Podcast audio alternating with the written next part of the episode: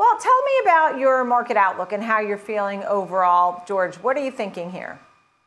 Uh, the market recently, Nicole, it's been like the old Joe Frazier, Muhammad Ali fight, uh, the Thrilla in Manila.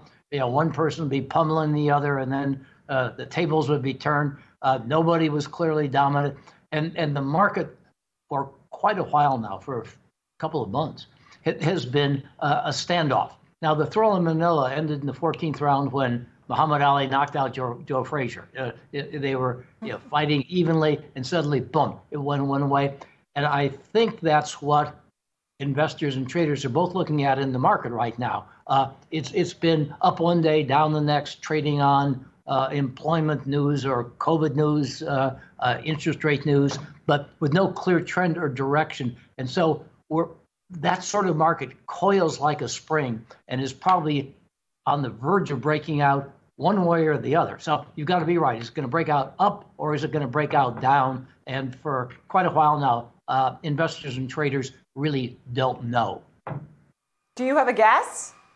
What's your uh, guess? Uh, I, I am I'm, I'm going to give you ac- actually not a trader's guess, but a portfolio manager's guess. Uh, it's not a time to be out of the market.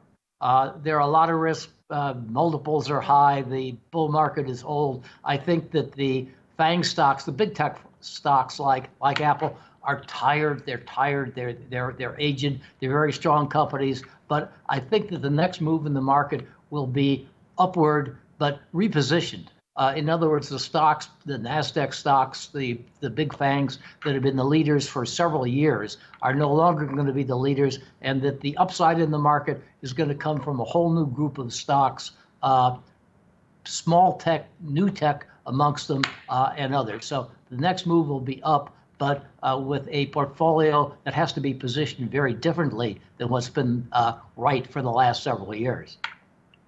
What do you think about what you were talking about with technology? I noticed uh, in your notes you talked about there's been a obviously we saw a shift away from tech, particularly in September, right? When people started to shun growth a little bit. Um, as a portfolio manager or someone who uses some strategy for the long term, what are your thoughts there on investing in tech or um, some part of tech? Uh, I, I, l- let me uh, focus on your some part of tech. Uh, when I say new tech stocks, I think there are one or two sectors of, of the tech business that will clearly do very, very well. Uh, number one, uh, educational technology stocks, Laureate being, being one of them, and several other of the home learning based but now high quality technology driven education stocks. And secondly, for, as what I think is a sure bet in one sense, the uh, uh, cybersecurity stocks. They aren't nearly as expensive as the big tech stocks or a lot of the others. But if you see an area where there's sure to be growth in demand in, in, in revenues and earnings, then, then probably uh, the cybersecurity stocks rank right at the very top. And rather than picking any one individual stock, I probably say buy the, the, the one of the big ETFs. Hack is one of them uh, as, a way mm. to participate in cybersecurity. Yeah, I know you had um, some things that you did like, right? Hack was cybersecurity, which is obviously a fast growing market and, um, and much needed, right? A very, very important role that it plays in our society and business with hack and cybersecurity. So that was something that you had on your list. You also turned your attention to oil and gas. Um, you thought there were some there was some room to benefit in that area. Could you explain, George?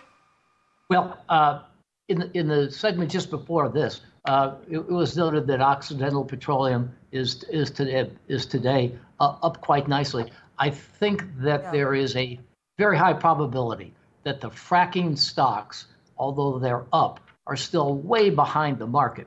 Uh, I read an article just the other other day saying oil rig counts aren't up very much. The frackers aren't going to be quick to get back to, to drill wells that the banks are going to be hesitant to, to lend to them. With, with oil uh, domestically, WTI, uh, any place above yeah. 70, 60, 70 dollars per barrel, that's just rubbish. It's nonsense. The, the frackers will be back.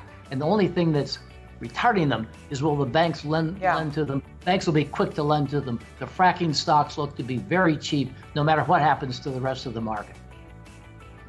Let me get a quick thought on Jack in the Box. Um, you know, it's very mainstream. People know what it is, and it trades more like Texas Roadhouse and Cheesecake Factory. It's not a Chipotle Mexican grill, but it's doing well. Impossible Burger, Monster ta- and these Monster Tacos. Um, is this a name you like for a longer term play? Ja- Jack in the Box has two characteristics that I think put it above and beyond the rest of the fast food uh, fast food retailers. Uh, number one, its advertising campaigns are very distinctive, and they've got a group of new ads coming out that I think will catch eyeballs and drive those eyeballs to the Jack in the Box uh, restaurants. Secondly, they they've got a new chicken sandwich in elegantly named Cluck. I mean, I don't know where they came up with the name, but the sandwich is marvelous. It's getting great reviews. The stock is statistically cheaper than the rest. Uh, the multiple uh, is low and apt to increase. And whether or not you like the name Cluck, the sandwich is going to sell big. The stock appears to be uh, distinctly undervalued. I was going to say dramatically, but at least distinctly undervalued, Nicole.